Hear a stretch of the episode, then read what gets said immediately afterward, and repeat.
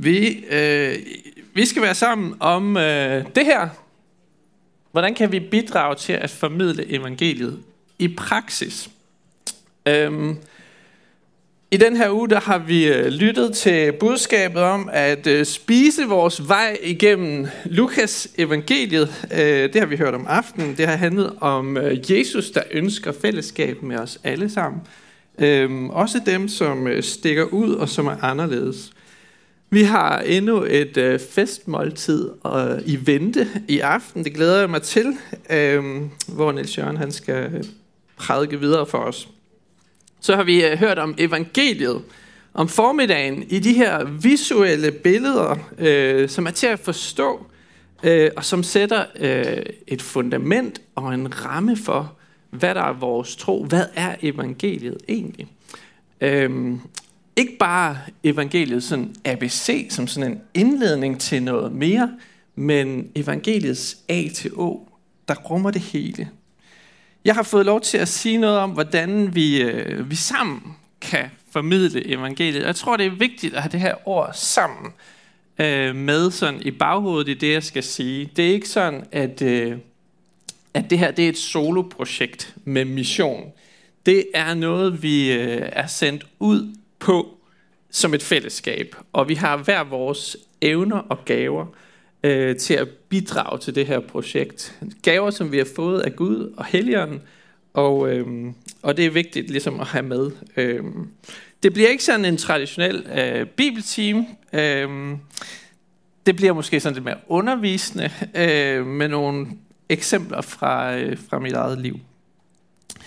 Øh, og det kommer til at handle om, altså særligt det sidste, praksis. Det handler om, hvordan er det, vi gør det her helt konkret. Øhm, jeg er sådan, når det drejer sig om mission, så er jeg sådan øh, ret praktisk anlagt. Jeg kan godt lide, at det bliver konkret, og, og jeg ved, hvad det er, det skal handle om. Der er ikke så mange andre områder, hvor jeg sådan er praktisk anlagt, men det her område, der er jeg sådan ret praktisk.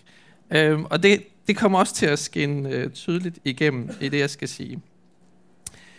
Øh, den tekst, vi skal se på lidt senere, den begynder med ordene, høsten er stor, arbejderne få. Bed derfor høstens herre om at sende arbejdere ud til sin høst. Og det vil vi øh, begynde med at gøre nu. Kære himmelske far, tak fordi, at øh, du er en stor Gud, der har et godt og glædeligt budskab til os. Tak fordi vi får lov til at hvile i det, tage imod det, bruge det, leve i det. Og jeg beder dig om, at vi også må få lov til at, øh, at formidle det evangelium, øh, som du er kommet for at give os. Jeg beder dig for børnene nu. Jeg beder dig om, at de også må øh, få noget ud af historien øh, her den sidste dag. Jeg beder dig om, at de må have fået et, et, skønt oplevelse af, at sommer og Bibel og Gud hænger sammen. Og noget, de kan glæde sig over og glæde sig til igen. Det beder vi dig om, Jesus. Amen. Sådan øh, bare lige sådan rent, øh, hvem er jeg? Øh, så er min baggrund for at sige noget om, om det her emne, det er, at jeg har været præst i 10 år i, øh, i Skjern. Øh, og her der har det for mig handlet meget om at formidle evangeliet på en måde, så man kan forstå det. Øh, jeg er meget opmærksom på at prøve at tale uden floskler. Øh, uden øh, ord, som man ikke kan forstå. Øh, jeg er rigtig god til at spotte det ved andre, øh, men det er ikke altid, at jeg er så god til at få det spottet ved mig selv. Og sådan er det med de her floskler og talemåder, at nogle gange så sniger de sig ind i vores sprog. Men det er altså en af mine, øh, mine kæphest, det er at prøve at luge ud i det. Øh, men det lykkes ikke altid helt. Jeg har, øh, jeg har desuden været øh, med til at lave alfakursus i København. Jeg har lavet kristendomskursus i Skjern. Øh, mig og Niels Peter, jeg ved ikke om du er her, du sidder lige der. Vi har været på husbesøg mange gange i øh, Skjern, øh, hvor vi går rundt og banker på folks døre. Vi har øh, lavet øh, åben bibelstudie hjemme hos Karen og Henrik. De er godt nok taget afsted nu, men øh, der har vi mødtes og åbnet Bibelen for øh, nye i troen sammen. Jeg har bedt for folk på gaden øh, på Nørrebro, øh, og nu er vi gået i gang med et projekt, øh, et gospelkor-projekt i Skærnby Kirke, hvor vi prøver at formidle evangeliet, både til os selv igennem sang, men, men lige så meget også til, til dem, der kommer og synger i koret, og til, til dem, vi synger for. Så det er sådan lidt forskellige øh, ja, erfaringer, jeg har gjort mig øh, på det her område. Jeg har ikke tænkt mig at komme med sådan en masse eksemplariske historier om, det er lige præcis sådan her, I skal gøre.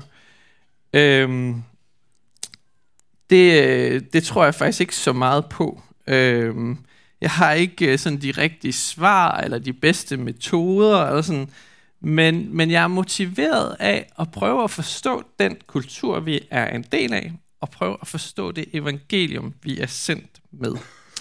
Og gøre det på en målrettet måde, en strategisk måde, en fokuseret måde. Øhm, ja, øhm, så ikke en hel masse øh, succeshistorier fra mig øh, om, hvordan det er lykkedes at omvende nogen til, øh, til at komme til tro. Ikke fordi det aldrig er sket, det er sket, men fordi jeg tror egentlig, vi lærer mere af de ting, vi mislykkes med. Så øh, jeg vil i dag tage, tage sådan tre mislykkede forsøg øh, på mission frem for jer øh, og dele det. Og det er, der føler jeg mig også lidt skrøbelig, når jeg skal dele det med jer, men jeg håber, at vi sammen kan lære noget af det, øh, når vi også laver nogle fejl. Øh, og, ja. Øhm, og så vil, ja, inden jeg går videre, så vil jeg også gerne begynde med at skrue vores forventninger helt ned. Øhm, og det lyder måske lidt mærkeligt. Burde, vi ikke, burde han ikke tale, tale det her op? Øh, nej, men jeg synes egentlig, vi skal skrue vores forventninger sådan helt i bund. Missionsbefalingen er kæmpestor. Og når der er noget, der er stort, så bliver det også nemt uoverskueligt. Og når noget er uoverskueligt, så giver vi også nemt op. Og så sker der faktisk ikke så meget. Jeg har oplevet mission som en uoverskuelig opgave. Øhm, måske fordi jeg har tænkt, verden er stor, jeg er så lille, hvordan skal jeg nogensinde kunne gøre noget som helst, nogen som helst forskel i forhold til mission? Hvad kan jeg, lille menneske, gøre? Og så bliver mission sådan diffus, ukonkret, uhåndgribelig. Og jeg kunne godt tænke mig at flytte fokus i dag på, hvordan kan vi gøre det her praktisk, forståeligt, tilgængeligt, noget vi kan gå til. Prøv lige til en starter og, øh, og tænk på de øh, 12 disciple, der sad sådan handlingslammede i Jerusalem og diskuterede, hvad Jesus egentlig mente med de her ord. Gå derfor hen og gør alle folkeslagene til mine disciple. Det tror jeg, de har diskuteret sådan ret hæftigt, hvad det betød. Hvis man sådan oversatte det til, til den kontekst, hvor jeg kommer fra i Skjern, så har de nok siddet og tænkt, er det nok Skjern, det er måske også lige over på den anden side af åen, over ved Tarm. Øh, måske til ned sådan boys fast rækker mølle, men det er i hvert fald ikke Ringkøbing. Det er slet ikke Hvide Sande, og overhovedet ikke Aarhus og København. Det er alt for langt væk. Så de har prøvet sådan at, øh, at få det skåret ned, og det skal vi faktisk også gøre i dag. Vi skal prøve at gøre den her øh, opgave overskuelig. Øh, det de gjorde, det vi hører, at de her 12 mænd gjorde, efter at Guds ånd kom dem til undsætning, det var at fokusere på én person ad gangen. Vi hører gang på gang, hvordan de her 12 disciple går ud og snakker med enkelte personer og fører dem til tro. Og det er egentlig det, der er min dybeste pointe, min, min vigtigste pointe i dag, og min, min udfordring til dig. Fokuser på én person. Måske tro, to. Til nød tre, men ikke mere end tre. Og så skal vi også huske, at øh, det her det har at gøre med, med Guds mission. Det er ikke øh, vores øh, planer, det er ikke vores øh, ambitioner, det er ikke vores øh, øh, mission, det er hans rige, der er brudt igennem. Det er ham, der har en plan for at frelse verden. Det er ham, der er på arbejde. Vi er godt nok inviteret ind i det her arbejde, og vi er medhjælpere, men sådan lidt på det der niveau, som en far, der er ved at bygge et cykelskur, og Sønneke på tre år kommer med sin plastikhammer og hjælper. Hjælper, ja. Det er Gud, der er i gang med at gøre noget, og vi får lov til at være en del af det. Så lad os øh, være realistiske, måske en lille smule pessimistiske til at starte med i dag. Vi lever i, jeg vil kalde det en trosfjendtlig tid. Og det er op ad bakke, som Rolf Sørensen ville sige det, at dele evangeliet med mennesker i dag. Og så vil jeg slutte af med at sige noget om at have store forventninger til, hvad Gud han kan gøre på den helt lange bane. Jeg kan godt lide at, øh, at gå sådan lidt øh, videnskabeligt til værks, øh, og øh, derfor vil jeg starte med et studie, øh, som jeg vil vise jer øh, og fortælle jer om. Øh, det er kirken Willow Creek, der lavede et øh, studie i 2008, øh, hvor de undersøgte blandt øh, 200 kirker i USA. De spurgte 100.000 øh, mennesker, øh, som deltog i den her undersøgelse, om åndelig vækst. Hvordan er det egentlig, at mennesker kommer til tro? Hvad er det egentlig, der gør forskellen? Hvordan er det, øh, at man, man også ikke bare kommer til tro, men også vokser i troen? De inddelte alle øh, spørgeskema deltagerne i fire grupper, som de kaldte Explorers of Faith, Growing in Christ, Close to Christ og Christ-centered. Hvis jeg, det er svært at oversætte sådan helt præcis til dansk. Jeg har oversat det med tros udforskere. Øh, dem, som er, har en spirende tro, dem, som har en moden tro, og de Jesus-centrerede. Det her studie, det viste noget, øh, noget lidt overraskende, og det, øh, det er det, jeg gerne vil tage frem i dag. Øhm, det viste at, ikke, at øh, det var vores gudstjenester, der virkede helt vildt godt til at øh, få folk til at vækste i troen. Det var heller ikke øh, kirkekaffe, det var heller ikke øh, fællesskabet. Uh, det var ikke det at være kirke, øh, sådan øh, seeker-friendly kirke. Men der var én ting, som sådan ligesom bongede ud, og som var særlig vigtigt for at flytte mennesker fra, altså ind i gruppe 1 og videre fra gruppe 1 til 2 til 3 og til 4. Og den ene ting, de fandt, det der virkelig boostede folks trosudvikling, det var at fordybe sig i Guds ord, i Bibelen. Bibelstudie, det var det, der gjorde den største forskel i at få folk til at øh, flytte sig fra de, i de her grupper. Det var nummer et. Øh, så det handler på mange måder om at skabe rammer for at studere, reflektere over og interagere med Guds ord. Øhm, hvis man vil være målrettet og fokuseret øhm, i det her. Der er også nogle andre indsigter øh, fra det her studie, som jeg sådan lige hurtigt vil dele fire øh, af. Der var ingen målbar sammenhæng mellem deltagelse i kirkeaktiviteter og så åndelig vækst. Det synes jeg er ret tankevækkende. øhm. Nummer to. Åndelig vækst sker sjældent lineært. Det sker langt oftere i spring. Du kan have nogle lange perioder, hvor, du, hvor der ikke sker nogen vækst, men så pludselig så sker der noget. Og det, der oftest altså, udløser det, det er øh, Mangel på viden og kriser. Mangel på viden og kriser i troen. Og så fandt man også ud af, at jo mere man sådan, øh, jo, jo længere ned i de her grupper man kommer, jo mere øh, giver man økonomisk, jo mere deltager man i kirkens arbejde, jo mere øh, øh, tjener man i tjenestegrupper, øh, og jo mere deler man troen med andre. Og så, så sådan, det er måske lidt øh, koldt og kynisk, men de, de, de sagde faktisk, hvis man vil være virkelig missionsstrategiske, så skal man motivere firene, de Christ-centrede, til at fungere som fødselshjælpere for troen for alle de andre, og ikke så meget de andre grupper. Så man skal fokusere på firene, øh, hvis man skal lave øh, motivationsarbejde eller øh, uddannelsesarbejde til mission. Øh, ja, det var sådan en af, øh, det var de fire konklusioner, jeg lige ville tage frem. Så allerede her, så begynder I måske at fornemme øh, noget om, hvad er det, der virker, og hvad er det, der ikke virker. Øhm, så vær opmærksom. Lad, to ting. Vær opmærksom på dem, der søger svar og viden i vores menigheder. Dem, som er i krise. Dem skal vi være særligt opmærksom på.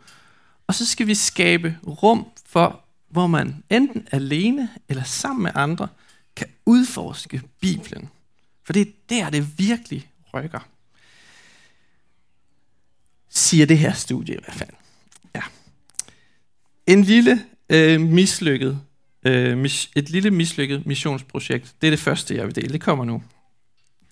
Det første mislykkede eksempel øh, er ikke noget, jeg selv har oplevet, men det er noget, jeg har øh, hørt øh, og fået fortalt øh, sådan second hand. I en øh, bibelgruppe var der samlet fire par, øh, som var vokset op i troen. Øh, de har nok været sådan nogle træer og fire. Øh, og så var der en enkelt person, der var blevet inviteret med af alle de her andre, som var en etter. En, der var nysgerrig på troen, men som måske ikke helt havde taget det endelige skridt til at kalde sig selv en kristen endnu. Den her ene person var totalt på udebane men forsøgte at tale med om de her emner, som de her meget, meget kristne øh, talte om. Og hver gang, øh, at de kom ind på emner, som handlede om kristne normer, øh, som hun jo ikke havde nogen forudsætninger for at kende, så blev hun venligt, men gentagende gange mindet om, hvad der var den rigtige bibeltro holdning til dette eller hint. Men uden rigtig nogen forklaring på, hvorfor er det, vi gør, som vi gør? Hvorfor er det, at vi har de her normer, eller etik og moral osv.? Det blev der ikke, det blev der ikke sat øh, fokus på. Der var fokus på, at her der skal vi være enige. Vi skal være enige om alting. Til sidst, så forlod hun gruppen. Øhm, fordi det var så svært at være i en gruppe, hvor der ikke var plads til forskellige synspunkter øh, inden for det her, øh, den her gruppe. Og lederen i gruppen havde faktisk kæmpet for at skabe plads til at være på vej. Skabe plads til forskellige synspunkter. Men det endte alligevel med ikke at lykkes, det her missionsprojekt. Hvis bibelgrupper bliver de rigtige meningers klub, så er det virkelig svært at være på vej. Jeg tror, vi skal lære af det, at vi skal skabe rum, hvor man kan være på vej. Også i etiske spørgsmål. Yes. Øhm, det var det med Bibelen. Så går vi videre til næste øh, sådan punkt. Og, øhm, og vi går lidt videre med noget videnskab igen. Øhm, en bog, der hedder øh, Three Big Questions, øhm, som blandt andet er skrevet af Kara Powell, som er Ph.D. på Fuller Theological Seminary. Øhm, og som øh, Anne-Charlotte har øh, lært mig om. Øh, yes. Øh, og det har jeg lyst til at dele, fordi jeg synes, det er så godt. Øh, hun øh, har interviewet en hel masse øh, unge mennesker, øh, og øh, prøvet at undersøge, hvad er det for nogle svar, hvad er det for nogle, øh, noget, noget viden, man har brug for? Hvad, hvad er det, man efterspørger? Øh, og det er så med fokus på unge, men jeg synes egentlig, det giver god mening også til helt generelt. Øh, bogen peger på tre overordnede spørgsmål, som øh, unge mennesker søger svar på i deres liv. Og det ene, og jeg, jeg kan ikke huske, hvordan hun inddeler det der med øh, unge mennesker, men jeg forestiller mig, at det er sådan noget med omkring 16 til 25 år. Øhm, det første spørgsmål, det er, hvem er jeg? Hvem er jeg? Det er et af de mest afgørende spørgsmål, og det som vi kæmper, al, som de kæmper allermest med. Og hvis du spørger min forældres generation, så var det et spørgsmål, de aldrig stillede sig selv. øh, men nu er det et spørgsmål, som øh, rigtig mange unge stiller sig. Hvem er jeg? Øh, er jeg homoseksuel? Eller er jeg heteroseksuel? Er jeg mand? Eller er jeg kvinde? Bare for at nævne nogle få eksempler på, øh, på det. Så er der øh, det næste spørgsmål, det er, hvor hører jeg til? Øh, hvad for en øh, tribe, hvad for en øh, gruppe øh, identificerer jeg mig med? Er jeg øh, venstrefløj, eller er jeg højrefløj? Er jeg øh, kulturkristen, eller er jeg missionsk? Øh, er jeg øh, øh, liberal alliance, eller er jeg socialdemokrat? Øh, hvor er det, jeg hører til? Hvor er det, jeg placerer mig? Og det er, øh, det er ikke bare et spørgsmål om politisk sådan orientering. Det er virkelig identitetsstyrende øh, spørgsmål. Fordi jeg vil ikke være forkert. Jeg ønsker at være øh, likable øh, for, for så mange mennesker som muligt. Og for mange, øh, for mange kristne, så, så tror jeg, at de lige pludselig øh, for mange unge kristne, så opdager de lige pludselig øh, på et tidspunkt, sådan, lige før de bliver 20, hov, jeg, jeg er jo på højrefløjen. jeg, jeg, er jo, jeg er jo dem, som alle de andre kalder øh, nazisvin og øh, nogle, nogle, øh, nogle farlige nogen. Og så, så, så bliver det et stort identitets, en stor identitetskrise. Øh, fordi i Danmark, der skal man altid være rummelig mod venstrefløjen, men man skal aldrig være rummelig mod højrefløjen. Det kan I lige tænke over. Det tredje spørgsmål, øhm, som mange stiller, det er, eller som den her bog peger på, at mange stiller, det er, hvordan kan jeg gøre en forskel? Der er øh, lavet nogle undersøgelser om, hvem der er mest øh, sådan, øh, frivillige øh, i, i Danmark. Øh, hvilken aldersgruppe vil I sådan umiddelbart tro, at er, hvor folk er mest frivillige? Det er, det er nummer to. Hvis man er over 70, så er det, det er den næst mest aktive gruppe. Altså sådan frivillige, ja. Den gruppe, der er mest frivillige, det er de 16-23-årige. Øh, så når vi går og siger, at øh, de unge er dogne, så øh, tror jeg lige, vi skal øh, korrigere vores kompas en lille smule. Øhm, de vil rigtig gerne bidrage. De vil rigtig gerne være med. De skal bare have lov til at være med til at skabe det. De skal have lov til at være med i den kreative proces. Øhm, ellers så mister de engagementet og lysten til det.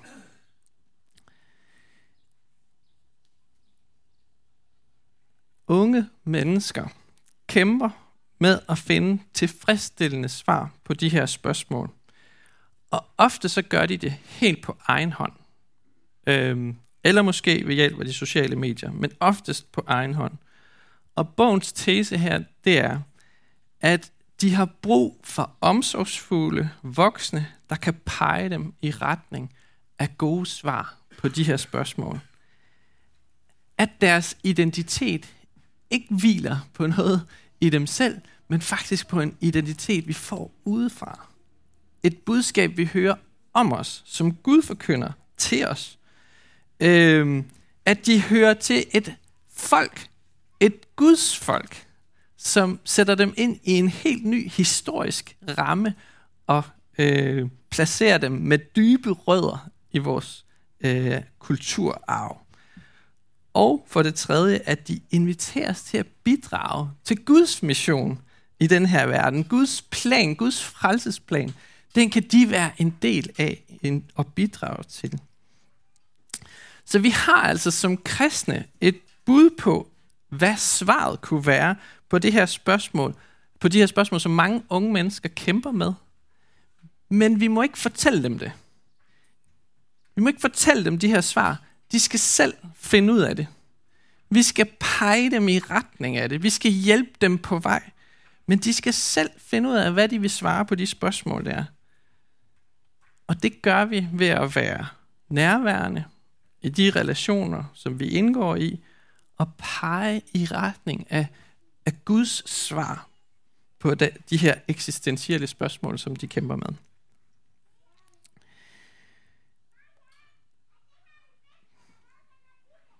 Nu er jeg kommet til mit mislykkede missionsprojekt nummer to. Øhm, og øh, det er fra vores øh, husbesøgsgruppe, øh, hvor vi øh, i Skærn gik rundt med sådan en spørgeskema øh, om tro. Øh, fordi så vil folk gerne snakke, øh, hvis man siger, at man øh, har et spørgeskema. Øhm, og øh, der kom jeg, øh, eller vi kom i snak med en, øh, en mor og hendes øh, sådan store teenage datter. Hun var nok en 17-18 år eller sådan noget. Øh, og vi står der sådan i, øh, i døren. Og så et af spørgsmålene, det er, øh, hvor ofte læser du i din bibel?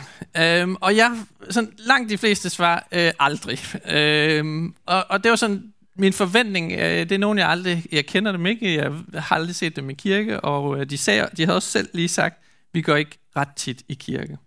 Og så siger øh, datteren sådan ret hurtigt på spørgsmålet, hvor tit læser du i din bibel? Så siger hun, hver dag.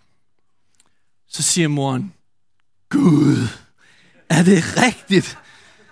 øhm, og så siger datteren her, jamen, øh, det har du jo selv lært mig, mor. Øhm, og, og moren bliver endnu mere overrasket, øh, fordi jamen, det, det anede hun ikke. Så viser det sig, vi står der og snakker i døren, øh, og så viser det sig, at hun, de har fået en, en børnebibel i, øh, eller hvad det, i dåbsgave, og den har moren så læst i, øh, sådan, da, da, de var, da, da pigen var helt lille.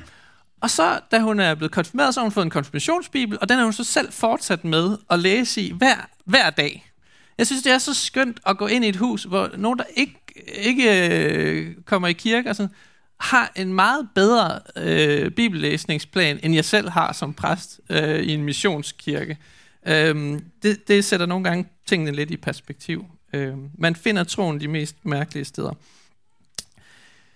Moren her, hun går så med på at komme med i den her åbne bibelstudiegruppe, som vi, øh, vi slutter altid øh, spørgeskemaet med at invitere med til den her åbne bibelstudiegruppe. Og, øhm, og hun siger ja. Og jeg var sådan, yes mand, fedt, nu har vi øh, omvendt en. Øh, sådan, næsten i hvert fald. Øh, fordi det var det der med at invitere med til møder, øhm, øh, eller samlinger og sådan.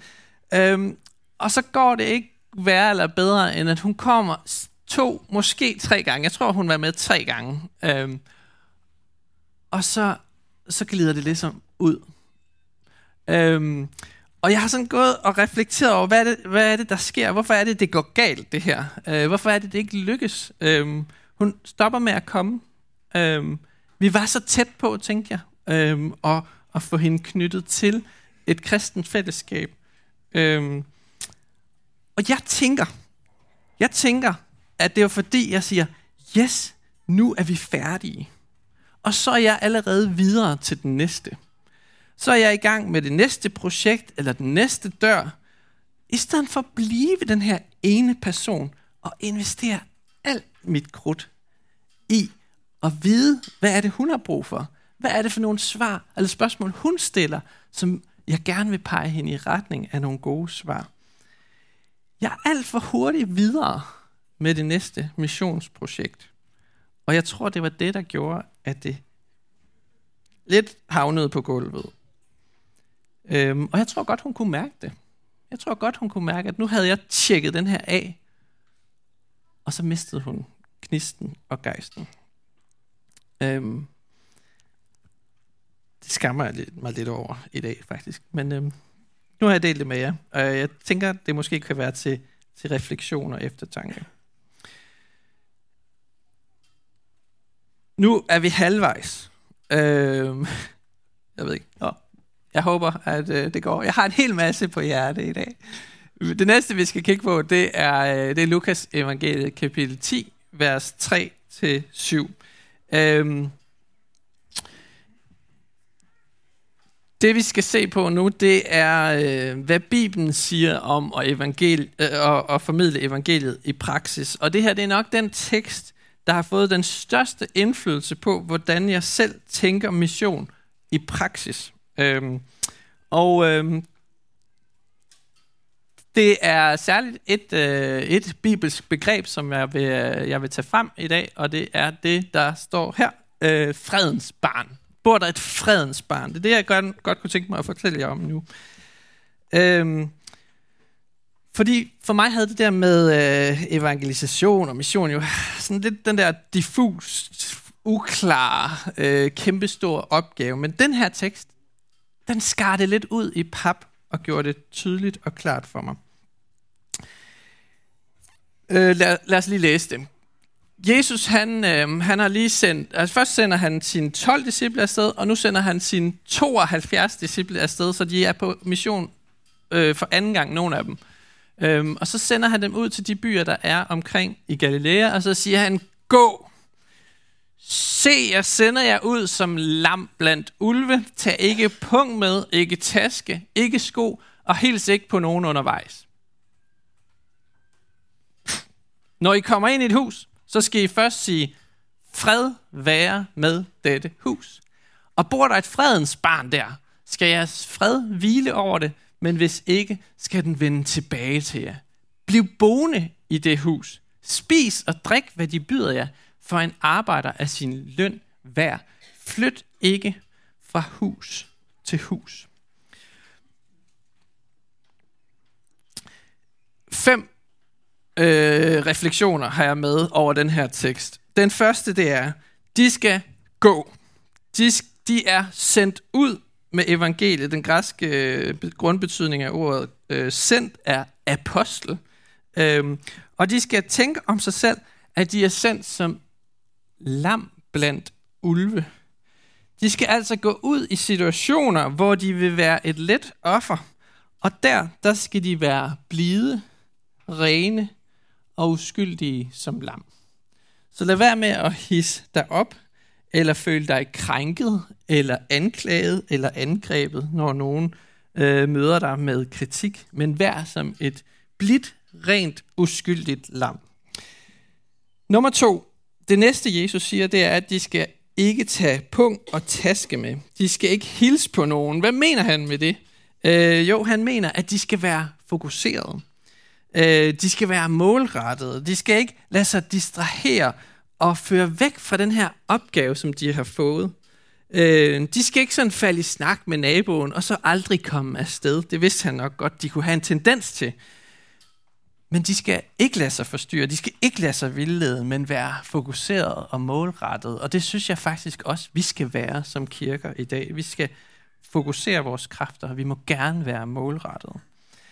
Så skal de ønske fred være med dette hus. Det er en, øh, en old-kristen talemåde, øh, som øh, I måske kender, når vi afslutter nadveren øh, i kirkerne, så siger vi, fred være med jer. Og det var noget, som rigtig mange kristne brugte at sige til hinanden, når de mødtes. Så sagde de, fred være med jer. Og der er nogle øh, antikke tekster, der siger, hvorfor siger de kristne altid, fred være med jer?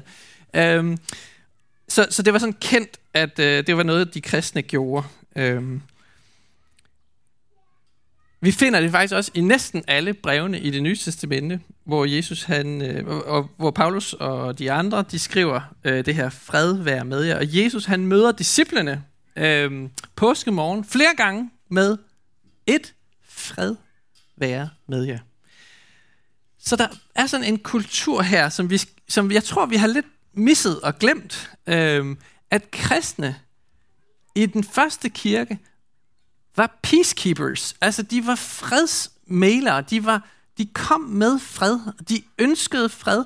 De ønskede at stifte fred. De ønskede at gå ind i situationer, der var, der var krise, øh, hvor der var krise, hvor der var uro, hvor der var krig, hvor der var ufred. Og så gik de ind der, og så ønskede de fred. De ønskede at bringe Guds fred ind i de situationer. Og det er ikke nemt. Det er svært. Altså, det, det er op ad bakke. Men det var det, der var deres kald og mission. Gå med fred. Gå med Guds fred ud i verden og spred den her fred. Det er det, altså, når Niels Jørgen sagde, at vi skulle være evangeliet, jamen så skal vi være fredens evangelium. For at gøre det en lille smule mere konkret. Og så er det fjerde punkt, øh, fredens søn, som der egentlig står på græsk, men i den danske oversættelse, der er det blevet fredens barn. Hvad er det? Hvad er det for et menneske? Jo, det er øh, et menneske, som, øh, som er gæstfri, som byder dig velkommen, som er modtagelig over for det budskab, du kommer med, og som ikke er afvisende, som ikke bare ønsker at skubbe dig øh, væk, men som faktisk er modtagelig for det, den fred, du bringer. Det er en, der tager imod freden. Det er ikke en, der afviser den her fred. Øh, et fredens barn. Vores opgave er at lægge mærke til fredens børn. Vores opgave er ikke at frelse hele verden. For det, det kan vi ikke. Det er for stort et bjerg. Det er for uoverskueligt. Øhm, det kan vi ikke øh, magte. Men vi kan godt fokusere på ét menneske. Vi kan godt holde os målrettet til et fredens barn, som faktisk gerne vil tage imod evangeliet. Så skal vi blive boende der. Altså, vi skal lade vores opmærksomhed blive der. Vi skal øh, fokusere på det. Øhm, og, øh, og så skal vi fortælle om evangeliet. Øhm, ja. Og hvis man læser lidt videre, så siger han faktisk, og det er det femte punkt, øh, at de opfordrer os til at bede for de syge. Læg mærke til, om der er nogen, der lider. Læg mærke til, om der er nogen, der er i krise. Læg mærke til, om der er nogen, der har brug for øh, hjælp på din vej. Og så bed for dem. Øh, vær med til at bære dem frem for Gud i bøn. Det har jeg så ikke lige taget med, men det kan man læse videre om. Og nu er jeg kommet til mit øh, tredje øh, mislykket missions projekt. Øhm, og øh, det var, da vi øh, kom til Skjern øh, som, øh, som nyt øh, præstepar, øh, mig og Lea. Så mødte vi øh, i børnehaven øh, en familie, hvis børn kom godt ud af det med vores børn. Og det udviklede sig som sådan en ret stærk relation, hvor vi øh, spiste sammen regelmæssigt. Øh, de var øh, åbne for os, og, øh, og vi blev enige om, at det her, det var da vist øh, nogle fredens børn for os. Øh, det var et begreb, vi lige havde lært, og vi tænkte, det her, det skal vi prøves i praksis.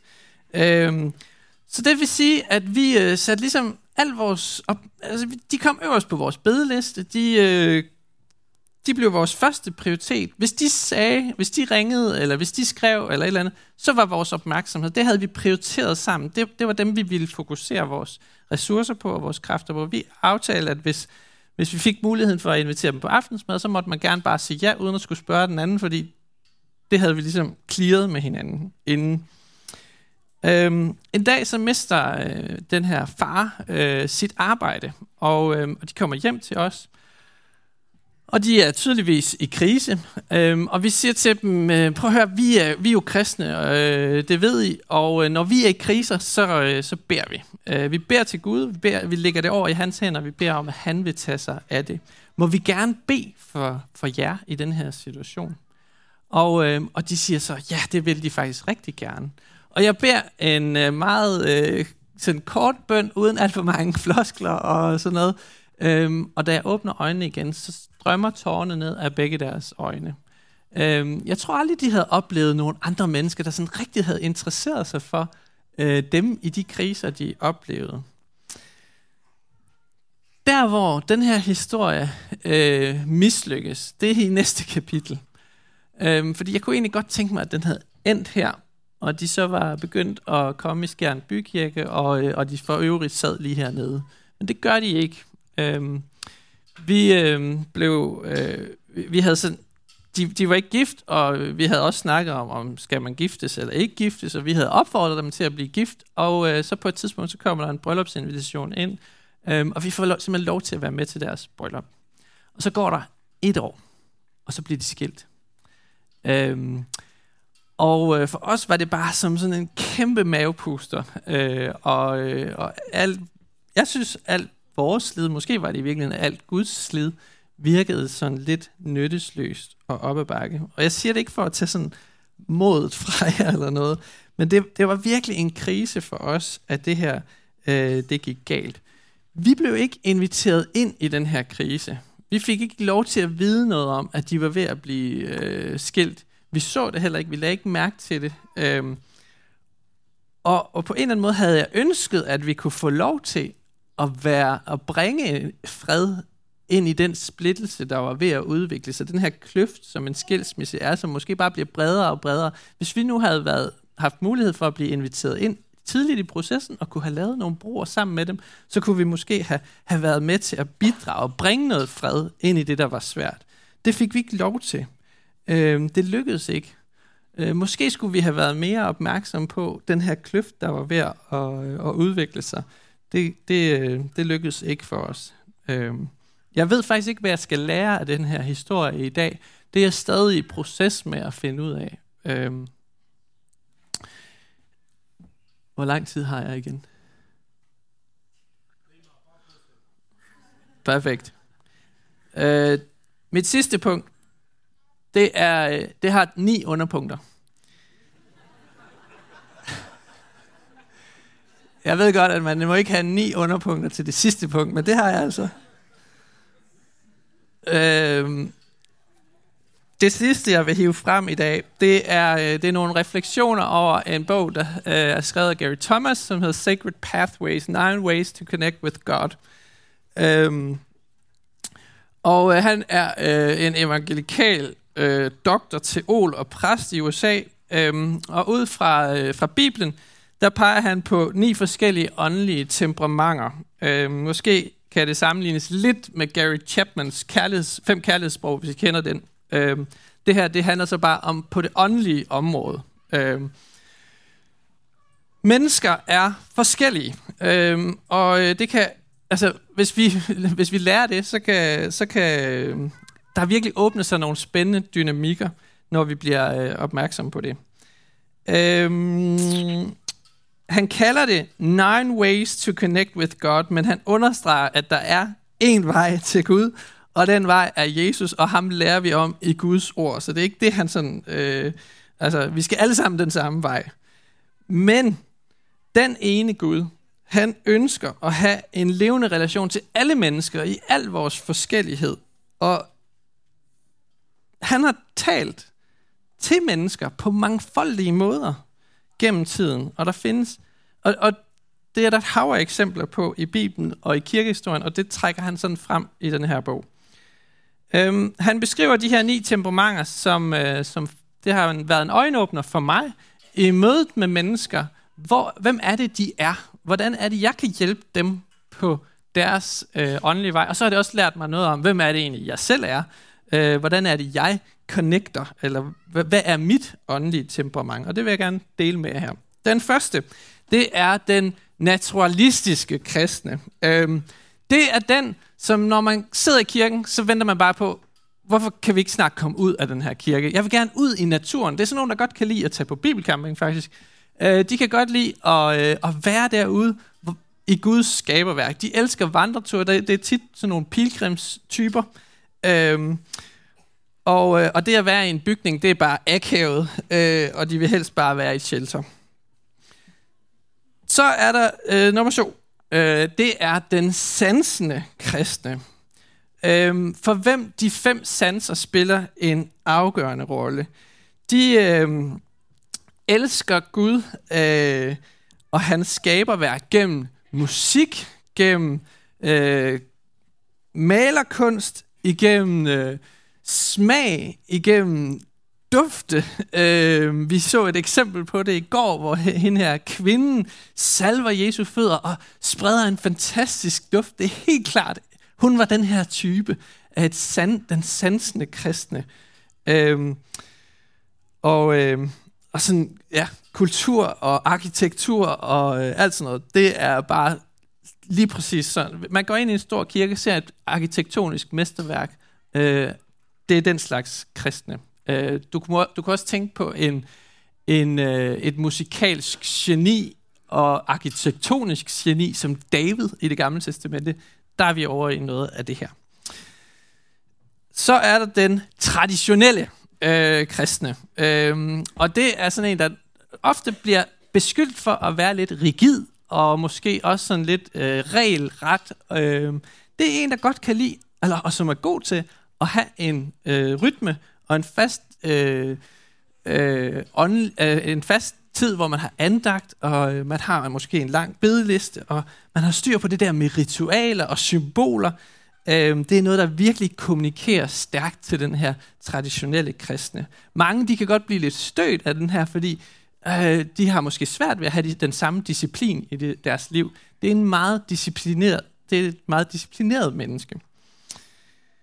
Så er der den fjerde, og det er den asketiske kristne, for hvem det enkle og simple liv øh, og alene tid med Gud skaber plads og rum til, at han kan udfolde sig.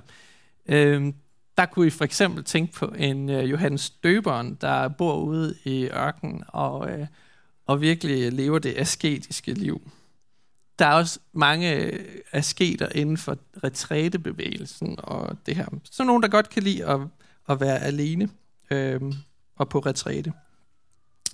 Så er der den aktivistiske øh, kristne, for hvem det at gøre noget, det betyder alt. Øh, vi kan ikke bare sidde stille, vi skal ud og forvandle verden. Vi skal bringe retfærdighed, hvor der er uretfærdighed. Vi skal bringe fred, hvor der er ufred. Øh, der er en del politiske typer inden for den her øh, kategori, og, øh, og en moder Teresa kunne være også et eksempel på det øh, som bare ikke kunne leve med den her slum i Indien og må tage afsted og gøre noget ved det. Så er der den øh, omsorgsfulde kristne. Et eksempel på det er, øh, er Peters svigermor, der, øh, der vandrer med Gud og sørger for andre. Det, hun, hun tager sig virkelig af folk øh, og øh, viser omsorg for dem. Den syvende, det er den entusiastiske kristne, øh, som han kalder den. Øh, det er en, der begejstres, det er en, der glædes, det er en, der fejrer, det er en, der elsker fester, det er en, der elsker at klappe og danse og juble. Øh, og nogen kommer til at tænke på karismatiske kirker, men, men tanken er faktisk, at det her det behøver ikke at være sådan noget, der får vores kirker til at splittes ad, men måske skulle vi faktisk øve os i at skabe plads til alle de her mennesker i vores kristne sammenhæng. Nå, øh, den 8. det er den kontemplative kristne. Øh, det er en, som øh, elsker det mystiske, elsker fordybelsen. Øh, det er en øh, Maria, der sidder ved Jesu fødder og, øh, og bare tager imod og suger til sig af, af Jesu visdomsord. ord. Og den sidste, det er den intellektuelle kristne. Den, som elsker Gud med sin hjerne, med sin forstand, og som ser Guds øh, storhed udtrykt igennem logiske, logisk tænkning og argumenter og øh, trosforsvar og den slags. Ja. Det her, det har været en øjenåbner for mig, sådan rent personligt. Øh, Nå ja, det er jo sådan, jeg er. Det er jo sådan, jeg øh, godt kan lide at være sammen med Gud. Øh, men det kan også være en nøgle til at forstå andres vej med Gud. Øh, og hjælpe os til at forstå, hvem vi har med at gøre, og hvordan vi kan hjælpe dem på deres vej. Måske skal den entusiastiske kristne ikke have helt det samme at vide som den asketiske kristne. Øhm, ja, for at hjælpe dem på deres vej med Gud. Kan det bruges til noget? Giver det mening? Det håber jeg. Øh, læs bogen, den er mega god. Øh, Nej, det gør der ikke. Ikke noget, jeg ved af i hvert fald. Jeg tror ikke, det findes på dansk. Så det kan være, det kommer en dag. Ja?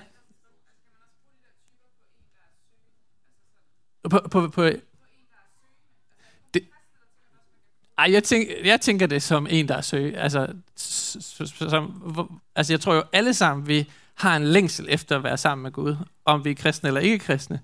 Øh, og det, det udfolder sig i nogle, nogle temperamenter, øh, som jeg tror, øh, jeg tror måske ikke nødvendigvis, man kun er én type, men man kunne måske godt være en blanding af, af flere forskellige. Ja.